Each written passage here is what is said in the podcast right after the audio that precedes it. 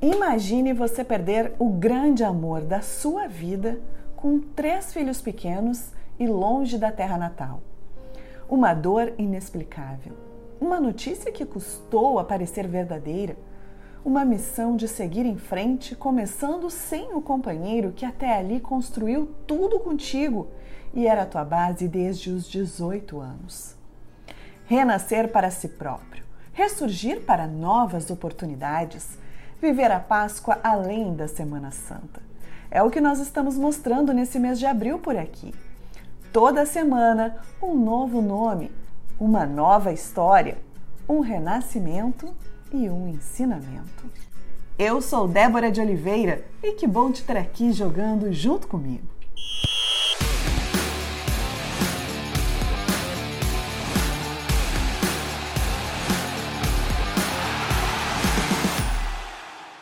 O meia Jonas Pessali, revelado no Grêmio, faleceu em um acidente de trânsito em Curitiba no Dia dos Namorados, em 12 de junho de 2017. Aos 26 anos, ele deixou a família sem o norte da casa.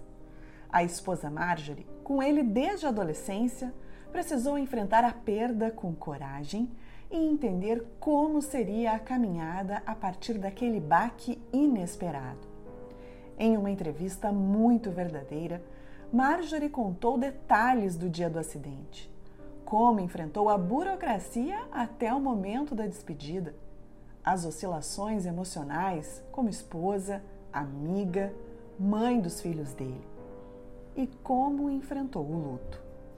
Hoje, ela segue em frente com ele sempre presente em mensagens subliminares que foram surgindo ao longo dos recomeços dela.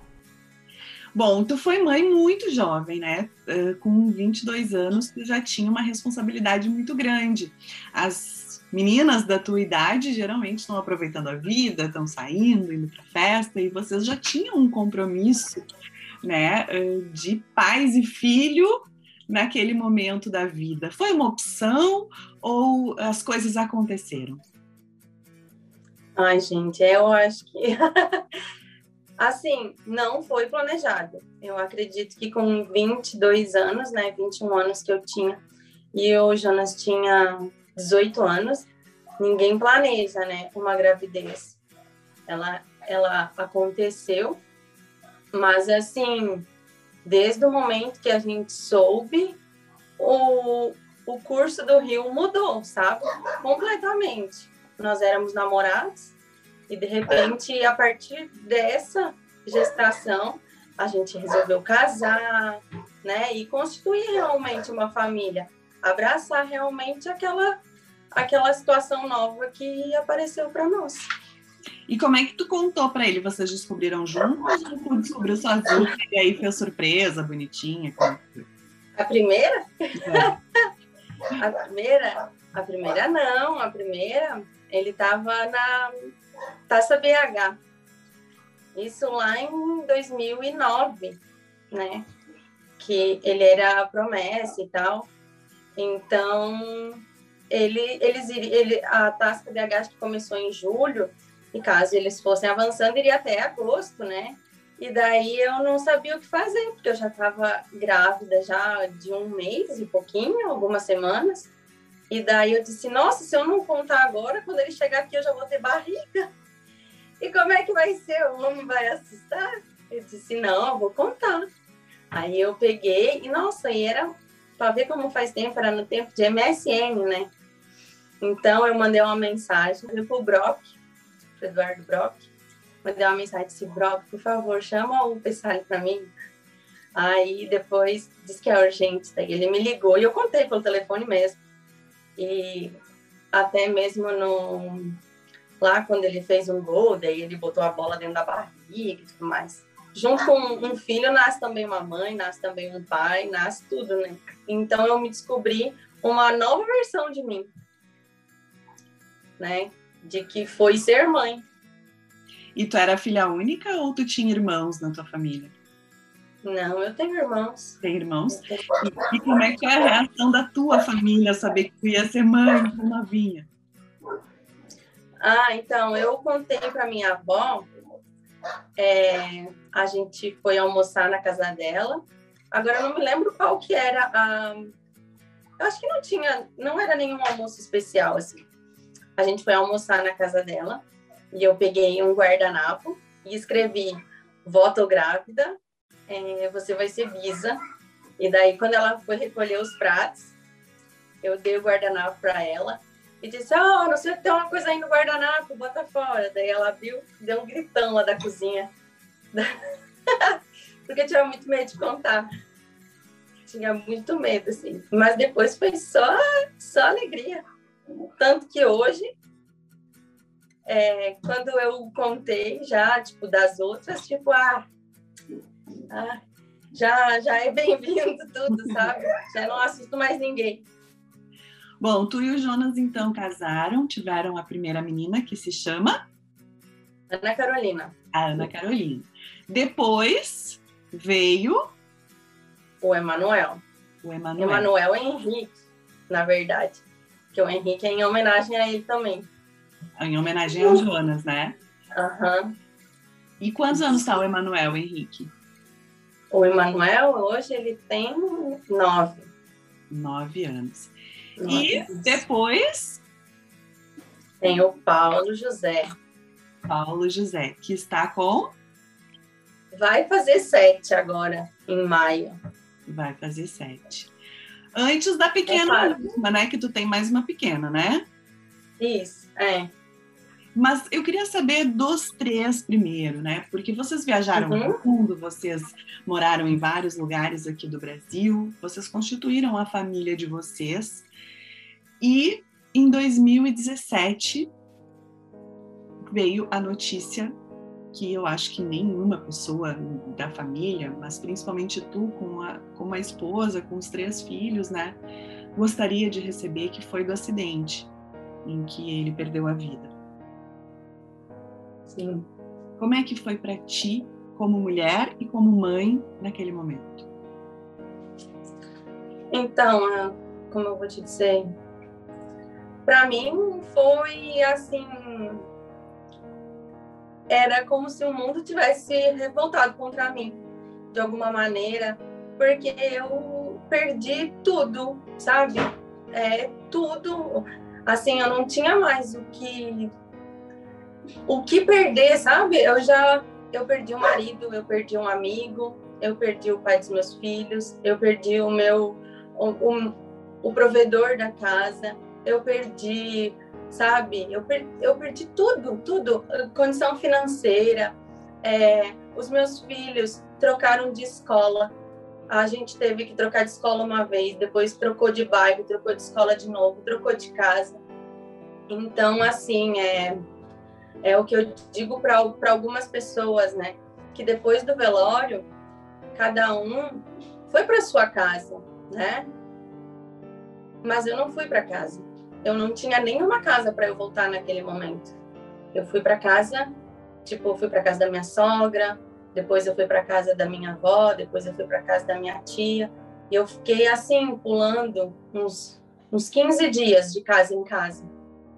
Então, é, até o momento que eu fui, que eu voltei para Curitiba, para para casa que a gente estava morando junto, e foi muito difícil ter que encarar aquela realidade de que eu eu não tinha mais mais ele do meu lado, que era meu apoio, né?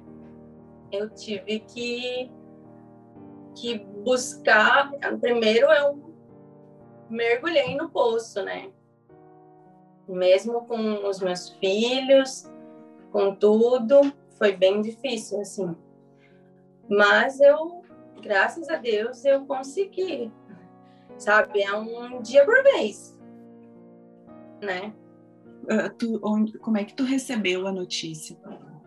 Foi bem, foi bem estranho, assim, na verdade, sabe? Porque, é, como eu vou te dizer, no, a gente estava no domingo, né? Nós estávamos fazendo churrasco, normal, assim, como a gente sempre fazia.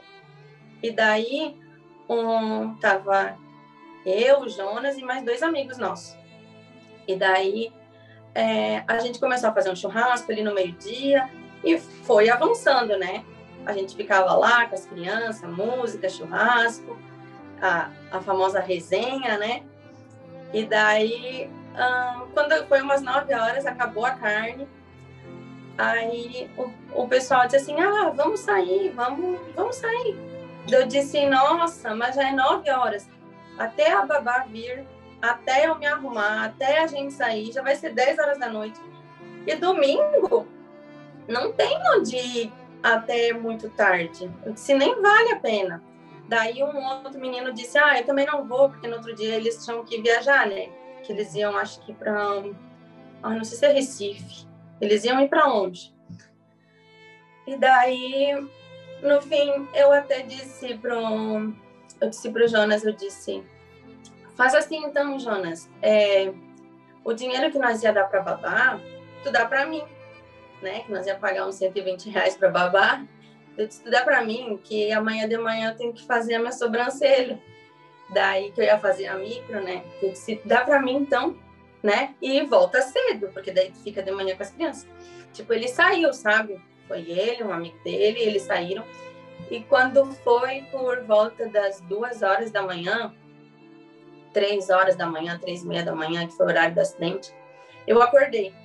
Eu acordei, mas foi assim, como se tivesse se estivesse me acordando, sabe quando tu acorda assim, que nem no filme que faz, sabe? Tu uhum. acorda naquele susto. Então, naquele momento assim que eu acordei no susto, eu levantei para procurar ele e dizer, tipo, será que já chegou, né? E não tinha chego. E daí naquele momento eu me bateu um desesperinho assim, sabe? Eu disse, poxa, mas ele nunca fez nada para mim, sabe? Naquele primeiro momento, eu tive um pensamento bem, tipo, ah, sei lá, tá aprontando, tá me aprontando, né? Daí eu comecei a ligar, ligar, ligar, ligar, ligar, mandar mensagem, ligar, e nada, nada. Eu disse, nossa, mas tu nunca para sem, sem olhar o celular 20 minutos, assim, né? Eu disse, já passou mais de uma hora e não olhou ainda o celular. Aí eu... Aí eu tava bem nervosa, daí nisso tocou o interfone. Daí no que tocou o interfone, o porteiro disse assim: Ó, oh, eu tô ouvindo rádio aqui, tá dando sobre um acidente. E daí eu achei o nome meio familiar. Eu vim olhar no, no registro dos moradores. E daí eu acho que é o seu marido, né? Tá dando o nome dele na rádio que ele sofreu um acidente. Eu disse: "Ah, pronto", né? Um, conseguiu se acidentar, né? Só que assim, nunca passou na minha cabeça, nunca, nunca, nunca, nunca, de nunca na minha cabeça passou que ele tivesse, tipo, sofrido um acidente fatal, sabe? Eu pensei, e tanto que, tipo, eu ainda mandei mensagem para ele, tipo, xingando ele. Eu disse, ah, olha aí que fizesse, né?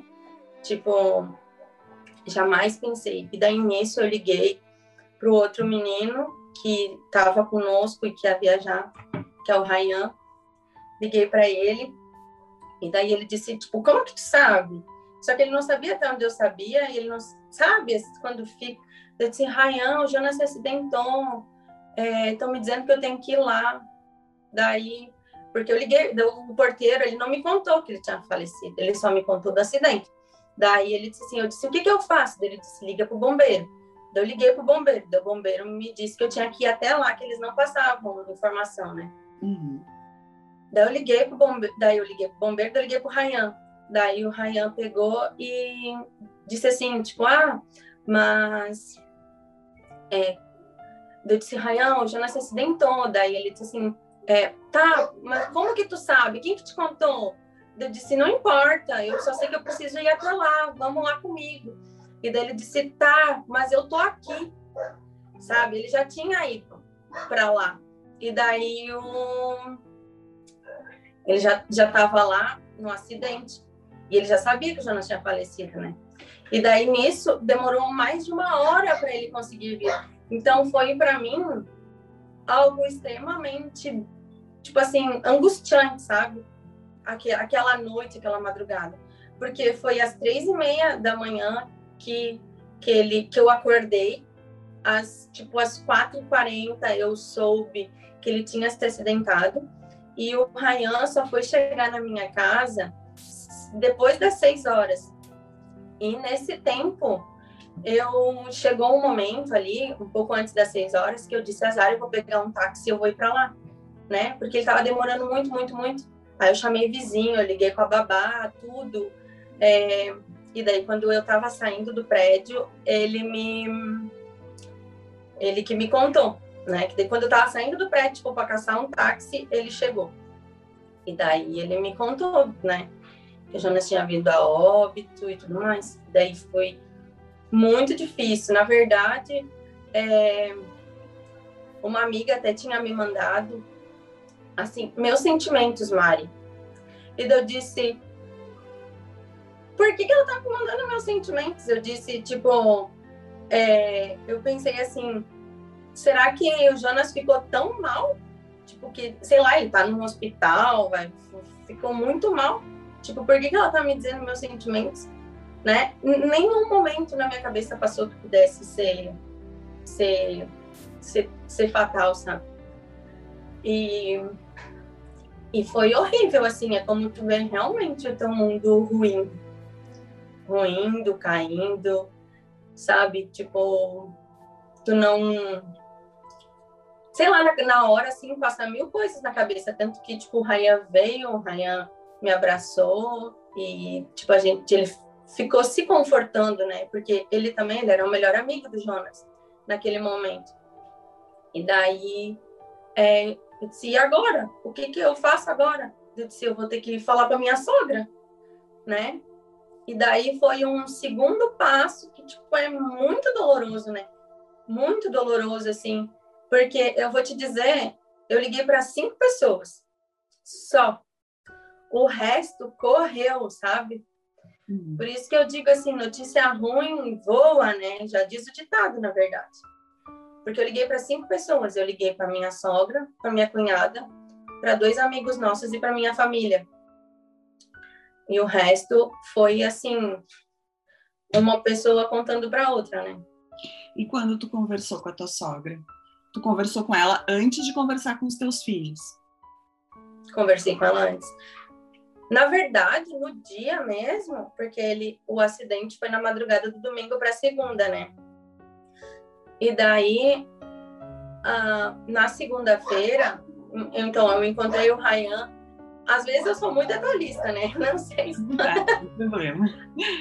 É, eu tava com o Ryan. Das, dali, daquele momento que eu entrei no carro com ele, eu praticamente não, eu voltei, eu, aí a gente subiu, foi para casa, daí nisso veio, veio o advogado, daí a gente teve que correr atrás da papelada.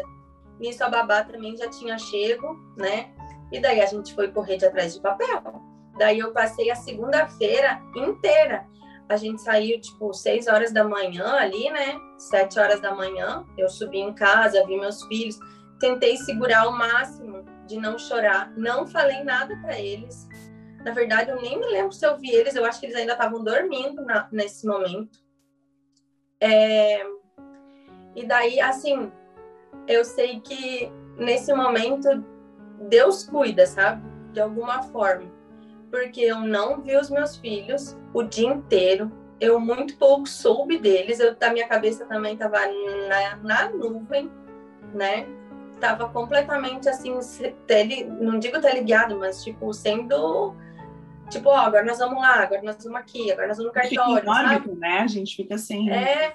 nem sabe, flutuando, parece. Nem sabe. E assim, é né? teve um outro casal lá do clube que eles pegaram as crianças, eles levaram as crianças, tipo, para dar uma volta, eles levaram as crianças no shopping para almoçar, aí eles levaram as crianças para casa deles, daí eles deram banho nas crianças, não sei o quê. Eu só fui ver os meus filhos é, mais de 10 horas da noite, que foi daí no momento que eu tive que contar para eles, né? Que daí eu eu tive que que arranjar a força naquele momento de contar assim. Até porque a gente tinha passado a tarde inteira, né?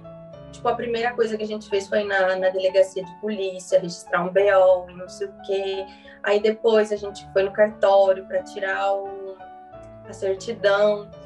E daí, as, as penúltimas coisas que a gente fez foi ir na funerária e o reconhecimento do corpo. Primeiro a gente foi na funerária, que foi a minha primeira, assim, depois da morte, foi a minha segunda, tipo, facada, sabe? Depois da facada de saber que ele tinha falecido, foi a facada de ter que escolher um caixão. Realmente aquilo ali para mim foi foi assim, ai, sabe, tipo, muito triste assim. Eu nunca tinha entrado numa funerária, né? E daí de repente a gente tem que entrar e tem que escolher, né, um, um caixão, né, para a pessoa que tu ama e tudo mais. Então isso doeu muito. E a outra coisa que doeu muito também foi na hora de escolher as flores. Porque ele faleceu no Dia dos Namorados, né? Então, uh, não tinham rosas, né? Então, não tinha rosas no mercado disponível naquela noite de segunda-feira que já era. Então a gente teve que usar as flores que eles tinham lá disponível, né? Tinham tinham algumas rosas, mas de outras cores e tudo mais, mas assim, foi algo que foi muito marcante para mim, né? Rosas ver... o, o rapaz dizer para mim: "Olha, senhora, eu só vou ter que lhe dizer que infelizmente rosas vermelhas a senhora não vai poder escolher porque hoje é dia dos namorados e não temos mais rosas vermelhas no mercado disponível. Então, tipo, isso para mim foi como um símbolo, assim, um, sabe, uma coisa muito dolorosa. Era mais um choque de realidade, né? Era, Sim. estou vivendo isso mesmo. É, e daí depois que, tipo, foi o, o momento de fazer o reconhecimento do corpo. Que daí naquele... Porque, assim, eu sempre fui fui muito forte, sabe? Sempre, tipo, eu tento ter a postura de não, eu sou forte. E daí eu, um, eles diziam assim, é, não, Marjô, não vá, não vá, deixa que a gente vai. Porque o, o Ryan, ele se, ele não foi participar do jogo que teve. Ele ficou para, tipo, ele ficou conosco, comigo, com as crianças, tudo. Ele até foi conosco no velório. Então ele disse assim, Marjô, tu não precisa ir fazer reconhecimento, deixa que a gente vai fazer. Tinha ele mais um amigo nosso. Ele disse, deixa que a gente vai fazer. Eu disse, não, eu vou, eu vou, eu vou, eu vou, eu vou. E daí a gente estava lá sentado no IML e chegou o rapaz para nos levar realmente no lugar. E daí naquela hora eu travei assim, sabe? Daí foi o rapaz do ML, foi o nosso outro amigo, foi o, o Ryan, e eu fui indo assim, bem devagarinho assim atrás dele, sabe? Bem devagarinho, devagarinho. E daí quando eu vi assim, tipo, tinha. A gente parou na frente de uma porta, dele falou pra gente que a gente não podia entrar, não podia tocar, não podia nada. E daí eu fui assim, sabe, bem tipo. Fui espiando, espiando, fui olhando, e quando veio eu olhei tudo, sabe? E tipo, meu Deus, era ele, sabe? Daí, tipo, isso foi bem difícil, assim. Porque eu vi ele numa condição que, assim, é a condição do, do IML, tipo, ele tava com atadura, né? Tipo, o olho dele, assim, tava ainda meio assim, meio, meio tipo, entreaberto, não sei explicar. E daí eu vi, tipo, meu Deus, sabe? É ele. E eu não posso fazer nada. Então, assim, é bem difícil, sabe? Para mim, é muito doloroso ainda. Eu sinto muita falta dele. Porque ele era, por tudo que a gente viveu, a gente viveu num casamento muito só nós dois. A gente morou na França, era só nós dois. Não tinha avó, não tinha mãe, não tinha pai, não tinha ninguém. Então era sempre nós tinha um problema, a gente tinha que resolver. Tinha as crianças, a gente tinha que resolver. Tinha, tipo, é, Natal, Páscoa, tudo era era só nós, era a nossa família, assim, a nosso, o nosso núcleozinho. Então a gente era muito, sabe, tipo uma panelinha assim. Então foi muito difícil. E daí, é, naquela noite ainda, eu tive que voltar em casa e procurar roupa, né? Procurar roupa, e daí que roupa que se põe, né? Na, naque, naquele momento. E daí eu fui lá e a gente escolheu uma roupa, e daí veio o rapaz, buscou a roupa, e daí veio as crianças, né? E daí as crianças chegaram, e daí naquele momento já era muito tarde, já era dez e tanta da noite. Tu já tinha pensado em como contar isso para ele? Alguém se ofereceu para te ajudar a trazer essa notícia para eles? Porque são, eram muito pequenininhos até para entender o teu sofrimento, né? Então, o meu pequeno, na época, não fazia 15 dias que ele tinha comemorado aniversário, né? Que ele tinha recém feito três anos. Assim, veio esse casal que tinha ficado à tarde com eles. Eles vieram. Veio também eles tinham um pastor amigo deles que veio também. Aí tinha o Ryan, tinha, eu acho que eu não me lembro se o outro menino estava lá conosco, o Alex, não me lembro, mas aí a gente tava tava lá, as crianças chegaram, eu peguei um no colo, o Ryan pegou um no colo, outro, sabe, veio no colo, e daí eu falei, assim, é, porque a, a, única coisa que a psicóloga da escola, eu acabei, ela acabou conversando comigo pelo telefone uma hora, é, e ela disse assim, não, não minta para eles. Ela disse, fale a verdade, por mais dolorosa que seja, né? Diga que o pai deles morreu, né? E foi o que eu fiz, assim. Então, quando eles chegaram em casa, é, eu peguei eles, assim, no colo e eu disse, Olha, o papai sofreu um acidente. Ele ficou muito machucado. E ele morreu. Foi só isso que eu falei. E daí depois cada um foi complementando um pouquinho, sabe? É, o pastor deu uma palavra, né? Daí outra pessoa falou uma outra coisinha, sabe? Para confortar eles e assim, é, aí eles choraram, né? porque eu acho que naquele momento eles também não entendiam o que era morrer. E, e naquele momento a gente se abraçou, se, se, se confortou ali e dormiu. Mas assim, no outro dia, às seis horas da manhã, a gente já estava em pé pegando avião para ir para Porto Alegre. Para aí o Grêmio ofereceu assim um suporte, né, para a gente fazer aí do aeroporto para Bento a gente chegou lá em Bento, já era, já já tava assim, o corpo foi na madrugada, né? Uhum. E a gente foi no outro dia de manhã. Então, na hora que a gente chegou, a gente saiu, acho que, sei lá, 9 horas da manhã de Curitiba, daí uma hora de viagem, daí chegou em Porto Alegre, pegou o ônibus tudo mais. Quando a gente foi chegar lá em Bento, o corpo já tinha chegado, né? Já tinha chego. E daí a gente foi, eram umas quatro e meia, cinco horas para o velório.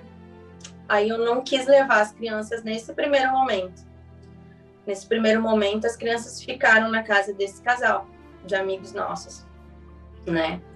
E, e eu e, e o Rayan fomos para velar o Jonas, né? Que a gente passou lá a madrugada inteira, de, tipo, a tarde, o fim da tarde e a madrugada de terça, né? E daí, é, mas quando eu cheguei, que eu acho que para mim essas são duas partes mais assim também que soam como facadas no meu coração, sabe? Que foi quando eu vi a minha sogra e quando eu cheguei no velório. Porque quando eu cheguei no velório, é, eu me lembrei do dia do nosso casamento, sabe? Porque eu cheguei no velório e aí tinha cadeira aqui, cadeiras aqui, ele estava lá na frente, lá no meio, né? A mãe dele do lado dele. E na hora que eu cheguei, todo mundo se virou para mim. Todo mundo tava tipo só me esperando, né? E daí eu tive que cruzar aquele aquele corredor, né? E, e, todo mundo me olhando, e todo mundo chorando, e todo mundo, meu Deus, as mesmas pessoas que estavam no nosso casamento, né? Os nossos amigos. Então eu cruzei aquele corredor assim com a maior dor no meu coração, que eu já tinha cruzado uma vez ele para tomar ele como meu esposo. E de repente eu estava cruzando o mesmo corredor para me despedir dele, né? E, e deixar ele, né, seguir o, o caminho espiritual dele, né? Então, para mim isso foi assim, tanto que eu escrevo, gosto muito de escrever.